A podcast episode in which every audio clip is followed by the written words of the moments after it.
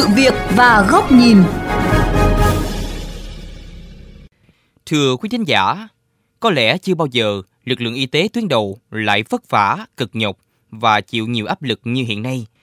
Chiến trường chống dịch phía Nam, nơi mà hai mươi nghìn cán bộ nhân viên y tế thành phố Hồ Chí Minh được huy động, nơi mà hơn mười nghìn y bác sĩ từ hệ thống y tế của trung ương, địa phương, y tế tư nhân hỗ trợ, chi viện trong suốt hơn một trăm ngày qua, luôn trong tình trạng quá tải ở các tầng điều trị.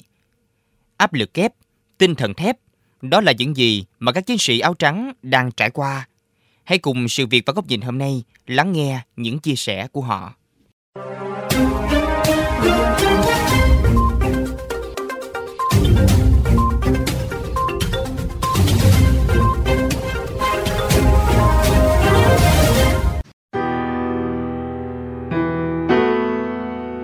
Buộc phải làm, bởi vì chúng ta không có lựa chọn nào khác trước cái sinh mệnh của người bệnh. Các em ra khỏi cái khu cách ly và các em khóc. Nhân viên ở trong cái khu hồi sức cấp cứu của chúng tôi à, vẫn à, chăm chỉ và làm hết sức của họ.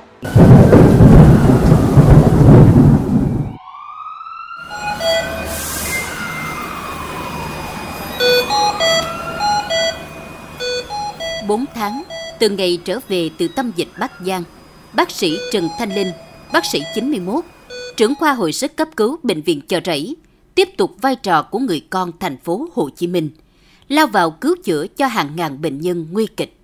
Đến giờ phút này, tròn hai tháng thiết lập bệnh viện hồi sức covid mười chín là những phút giây áp lực đè nặng lên đôi vai, tâm trí tập thể bệnh viện.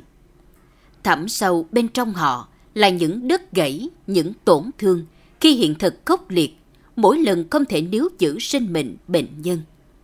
Nhìn những cái bệnh nhân ở đây hay là những cái, cái thông tin từ các người bệnh mà nó mất mát từ các cơ sở của tầng hai đó. Rồi những bệnh nhân vào đây ngay cả họ mất mát, họ mất mát trong cô độc, không có người thân, gần như mình rớt nước mắt trong cái những cái khoảnh khắc như vậy. Có những lúc cảm thấy là bất lực, có những lúc mình cảm thấy là cánh tay mình không đủ dài để mà mình có thể ôm được nhiều hơn nữa. Cả những bác sĩ vẫn còn những thiếu sót với gia đình.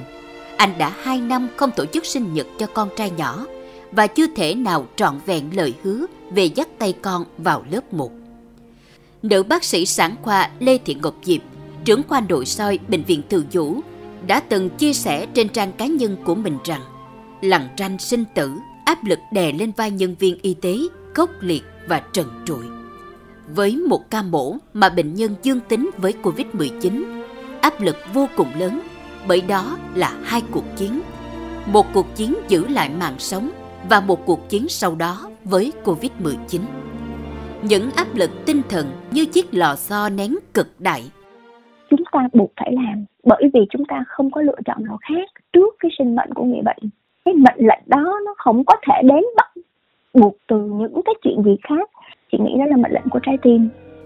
Trung tâm hồi sức tích cực người bệnh covid mười chín tại thành phố Hồ Chí Minh thuộc bệnh viện Hữu nghị Việt Đức tại bệnh viện Dã chiến mười ba. Trên ba trăm bác sĩ cán bộ thường xuyên túc trực. Một bác sĩ đang điều trị trong phòng hồi sức tích cực cho biết: có một số bác sĩ cũng ngất hoặc là các bạn cũng cũng khó chịu quá. Nên là các bạn cũng ở thì khác vì nóng quá, thì ở đây thì do là cái, cái mái tôn này mình là sẽ ướt hết từ đầu đến chân. Hai tay thì là ướt sũng rồi, nhăn nheo rồi.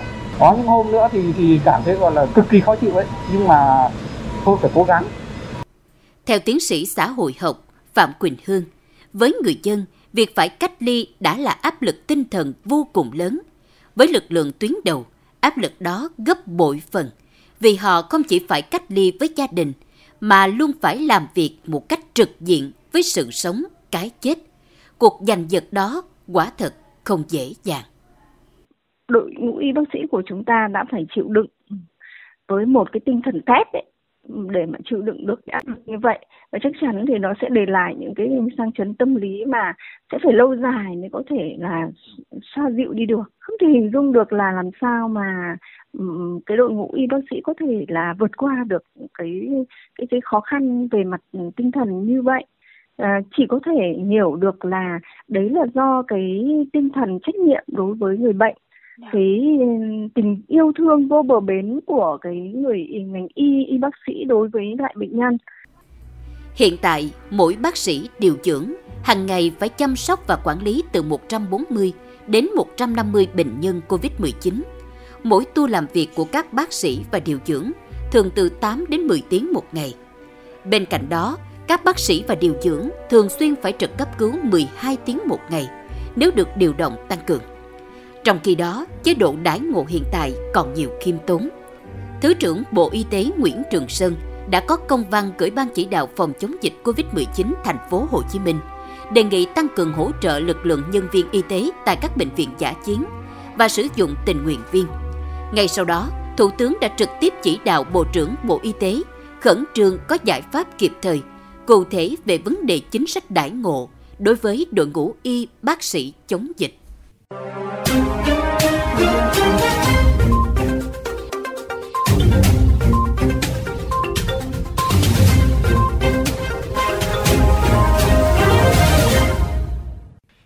Thưa quý vị, những vất vả mà các bác sĩ chia sẻ trong chương trình hôm nay chưa thể nói hết được những hy sinh thầm lặng của họ. Nỗ lực kề vai sát cánh cùng thành phố Hồ Chí Minh, cùng đất nước, nhiều y bác sĩ cũng đã nhiễm Covid mười chín. Nhưng họ đã đặt trách nhiệm trên vai theo mệnh lệnh của trái tim mình, không đòi hỏi, kể cả chấp nhận đối diện với hiểm nguy và làm việc trong điều kiện khó khăn. Cần đãi ngộ kịp thời, xứng đáng cho nhân viên y tế tham gia chống dịch là nội dung bài bình luận của nhà báo Bùi Trọng Điển, phó giám đốc kênh vê o vê Giao thông trong chương trình Sự việc và Góc nhìn hôm nay. Xin mời quý vị cùng lắng nghe. Những ngày qua, khi dịch Covid mười chín bùng phát ở thành phố Hồ Chí Minh và các tỉnh thành phía Nam và nhiều nơi trong cả nước, gây nhiều mất mát và tổn thất, khiến ai cũng ngạn lòng.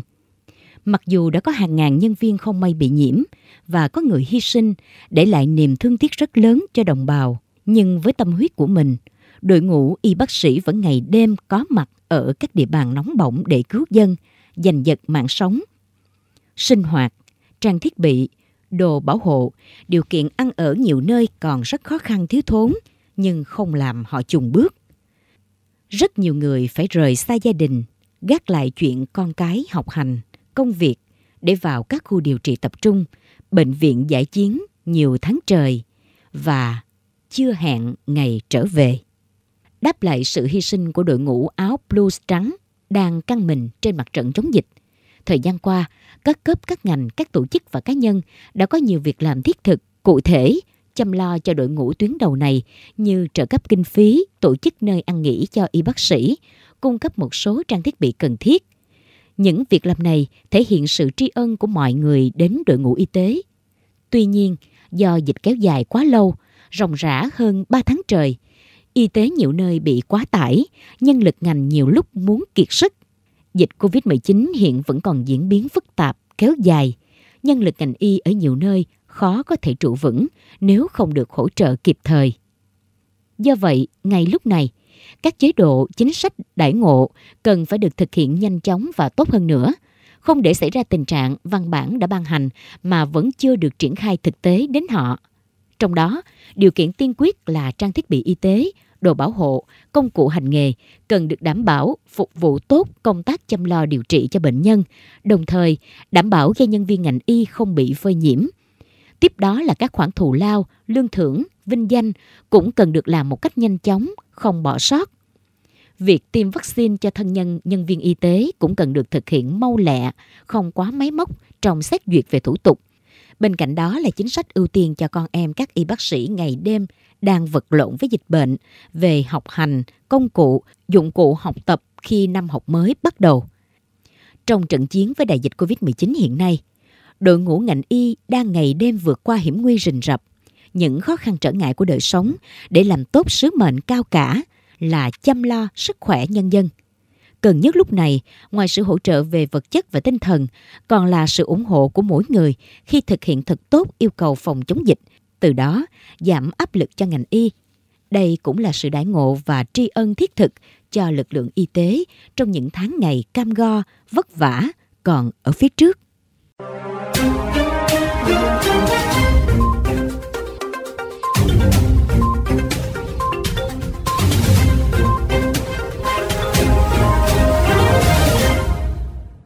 Thưa quý quý vị thính giả, đến đây thời lượng của chương trình Sự Việc và Góc Nhìn cũng xin được khép lại. Xin chào tạm biệt và hẹn gặp lại quý vị trong các chương trình lần sau trên vê o vê Giao thông, Đài Tiếng Nói Việt Nam.